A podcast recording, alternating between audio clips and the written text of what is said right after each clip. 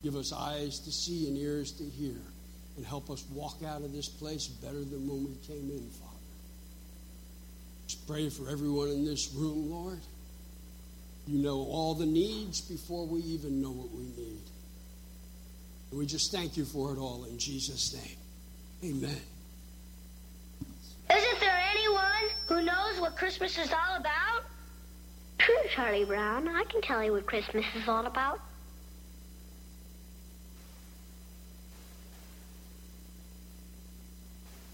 Lights, please. And there were in the same country shepherds, abiding in the field, keeping watch over their flock by night. And lo, the angel of the Lord came upon them. And the glory of the Lord shone round about them. And they were sore afraid. And the angel said unto them, Fear not. For behold, I bring you tidings of great joy, which shall be to all people. For unto you is born this day in the city of David a Savior, which is Christ the Lord. And this shall be a sign unto you. You shall find the babe wrapped in swaddling clothes, lying in a manger. And suddenly there was with the angel a multitude of the heavenly host praising God, and saying, Glory to God in the highest, and on earth peace, goodwill toward men. That's what Christmas is all about, Charlie Brown. Probably one of the most classic readings of our scripture tonight. Shepherds. What were the shepherds really about? Kind of sanitized our idea of the shepherds a little bit. Our children are shepherds in the Christmas plays. Hollywood kind of makes them cool even our nativity sets at home make the shepherds look friendly and nice. And, but that's that's really missing the point, because the shepherds in the first century were not our 21st century image. And so when we sanitize that image of the shepherds, what we really do is, is miss the big message that God has for us in the story with the shepherds. So that's what we're going to look at tonight we're going to figure out what, what's so important about these shepherds in this story. The first century shepherds, they worked 24 7. There was no break. It was a thankless job, and it was a dangerous job. There was nothing between a shepherd and a sheep. I mean, a, a shepherd, a sheep, and whatever predator was out there, except the rod and the staff that the shepherd carried with them. They had no status in society. They were never around people. They were always with sheep. So since they were always with sheep, they smell bad. They couldn't shower. There's no showers out in the fields. They were famous, believe it or not, for thievery. I was surprised about that. But what would happen in these fields, there was no marking on territory, so a shepherd would just have their sheep go and, and go wherever they wanted to eat, and that could have been someone else's land and then they were charged with being a thief. They were considered the lowest of the low. They weren't theologically minded because all they had were the sheep to talk to. And they couldn't keep the rituals of the Jews. They couldn't. They were, they were out in the fields 24 7 with the sheep, so they couldn't keep the rituals. So then they weren't allowed in the temple because they were considered unclean. They were, they were not just pushed aside. They were despised by the people. The Talmud, which is a, a, a, commentary on the laws of the Torah, said this about shepherds. It says, No help to heathens and shepherds. That's just how far down these shepherds really were in first century. But with our God, nothing is ever accidental. Nothing is ever happenstance. He didn't just randomly select the first guests to be at the birth of our King. He intentionally chose these shepherds on this night, these uneducated, forgotten outcasts, to not only hear the message of the birth of our Savior, but to be the first guests at the birth of our Savior. And there are three things we're going to look at tonight that we can learn from these shepherds. First one is no one is ever too far from God. No one is beyond his reach. Though the world refused to acknowledge that the shepherds existed, even though society forgot them, pushed them aside, considered them hopeless and unredeemable, they were the first ones to witness our King. If you were going to have great news, if you had great news, maybe you won the lottery, who would you tell? Probably someone big. You'd want the news to get out. You know, the royal family, when they had their children born in the last couple of years, there's there's actually a, a routine that they have to follow in alerting people. First, the queen gets told about the baby's birth, and then dukes and earls, princes and princesses. And then, once all the important people are told, then the commoners are told. That's not what God did. God chose not just the commoners, but the despised to not only hear the news, but to be there first.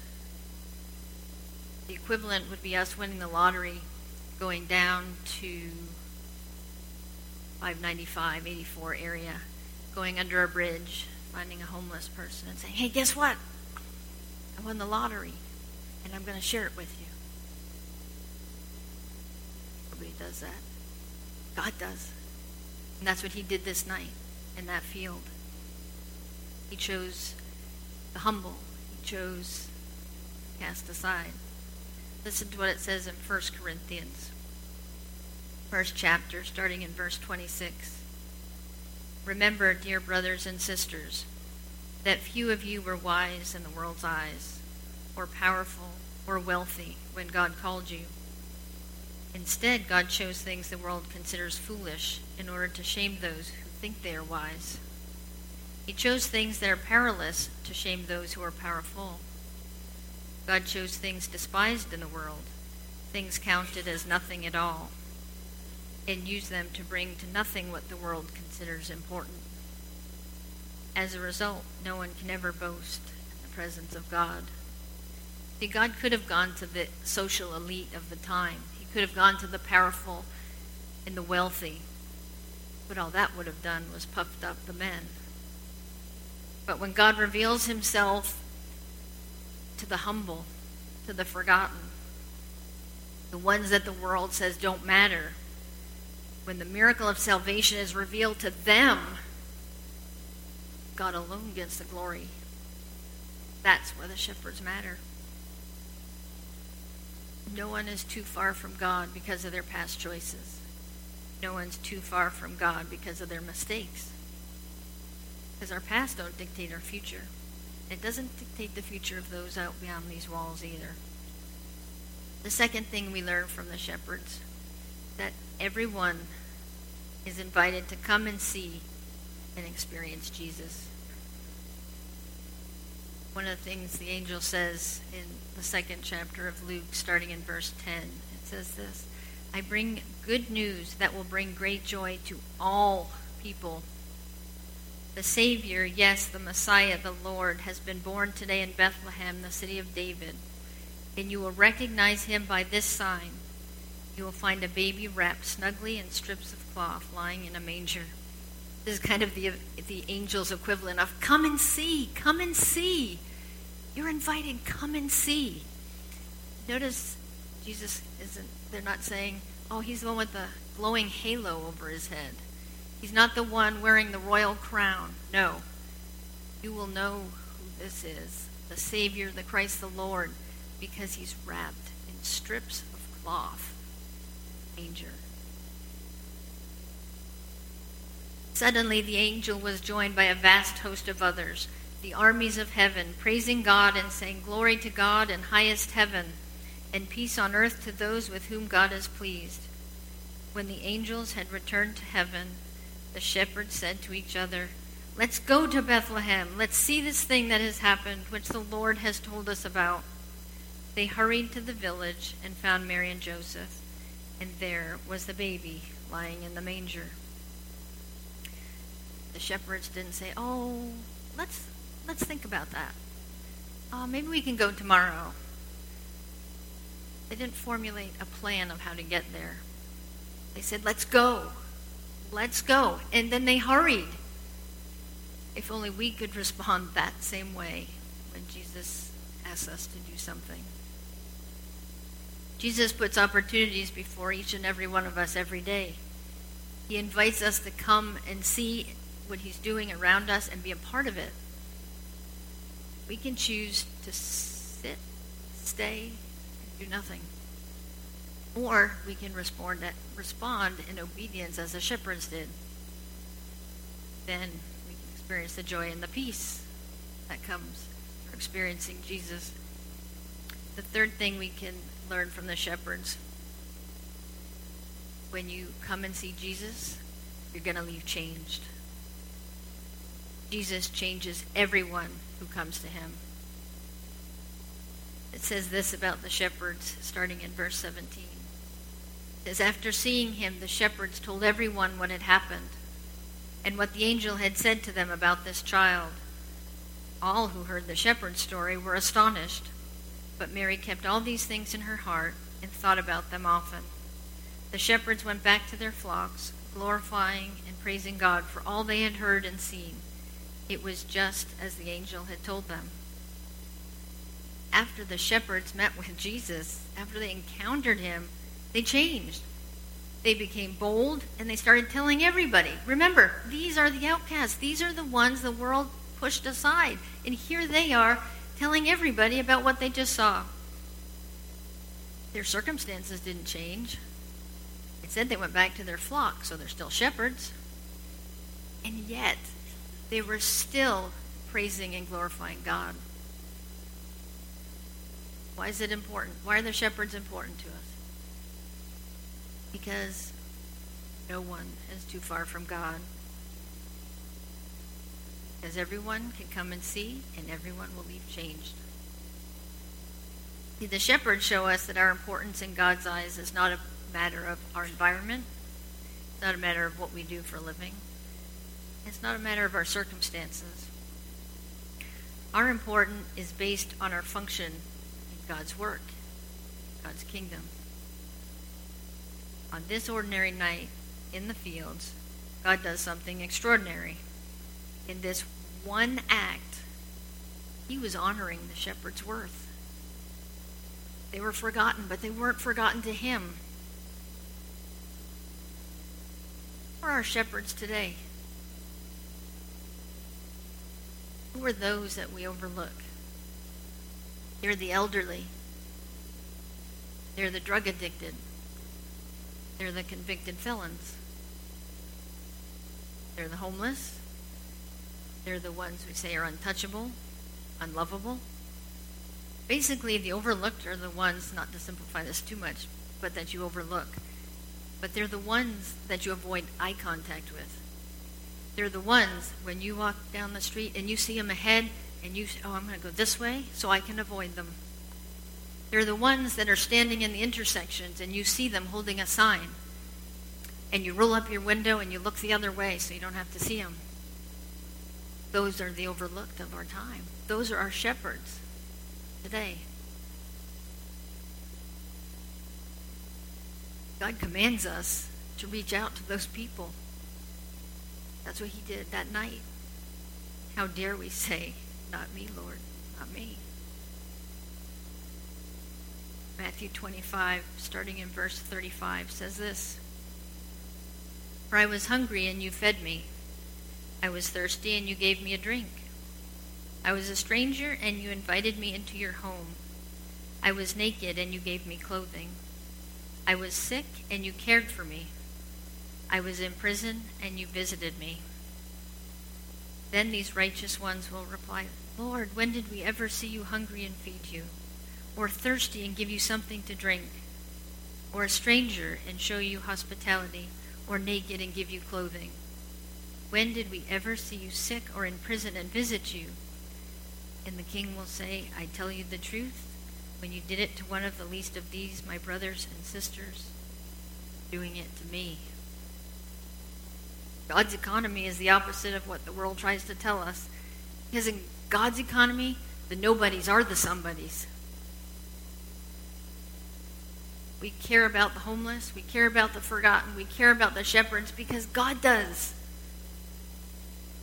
We care about those that are cast aside by society, those that are deemed unworthy by our world standards, those that find themselves being held hostage by their past.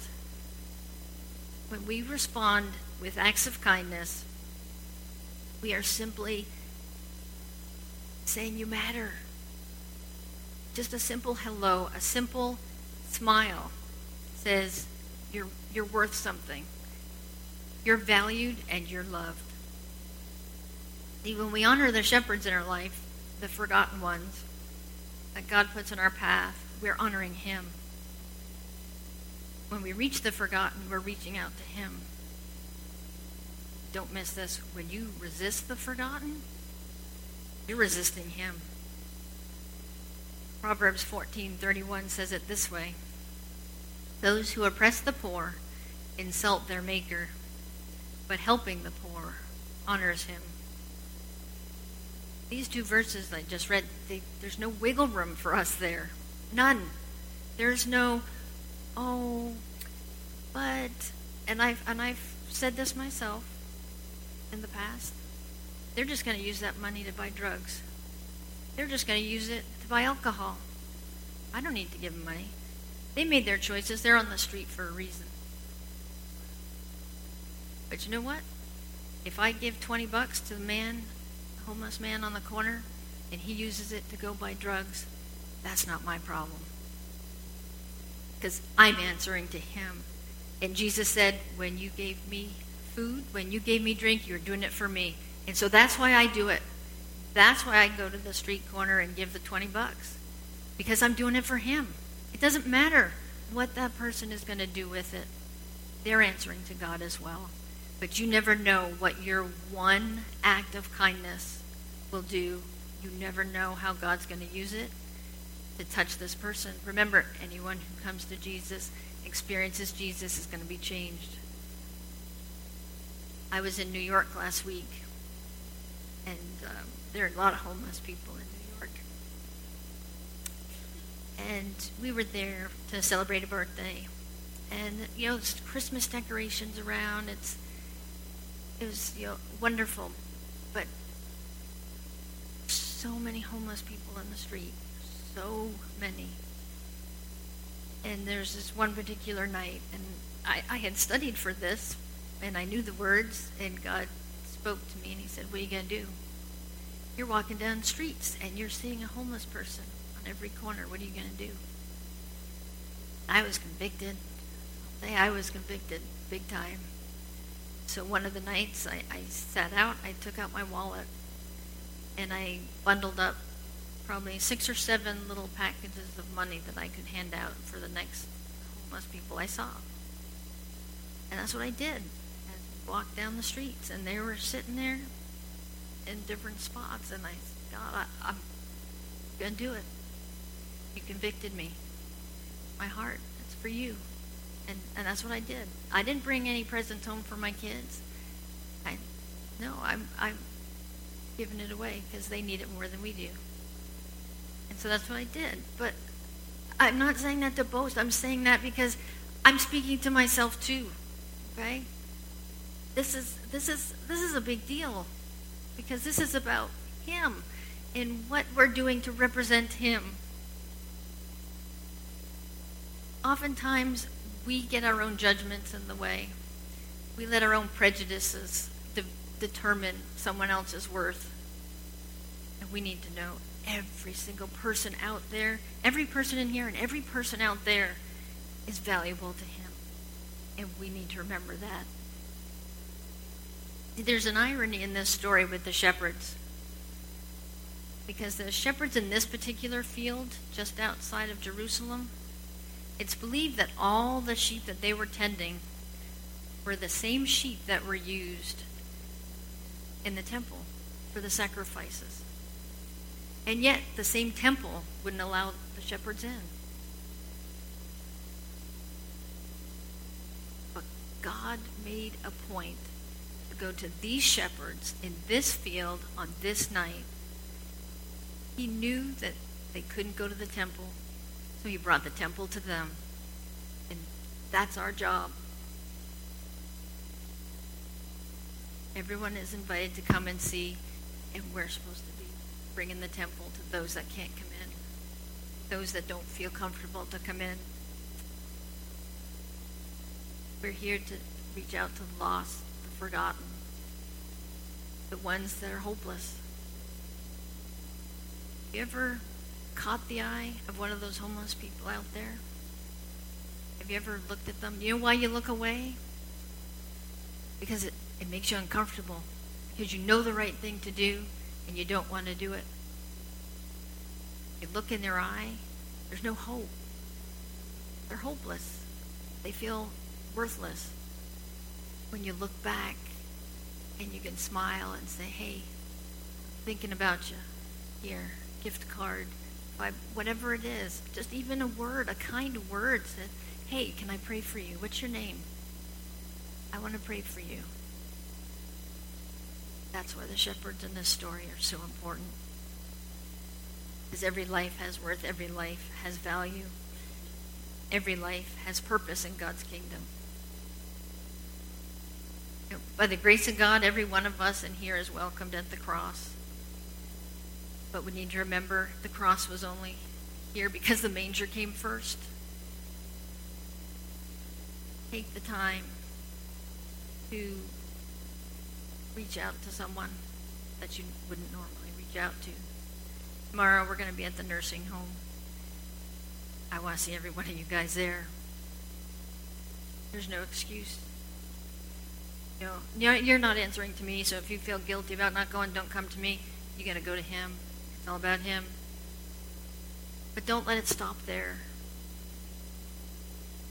Let's be bold enough to pray that God presents us with the opportunities to touch someone that society says they're worthless, that society says you don't matter. Church, let's commit to serve and love in a way that matters honor him. Father, I thank you for your word. I thank you that it just cuts right into the soul of who we are. Tells us how to become more like you. Make us bold, Father. Give us courage to do the right thing. Father, I pray for the people in this room, but I also pray for the people beyond this this building, Father. I pray that for everyone in here, you, you bring at least one person into their path that just needs to know they matter and that we have the courage to step out, be bold for you. Precious Son's name.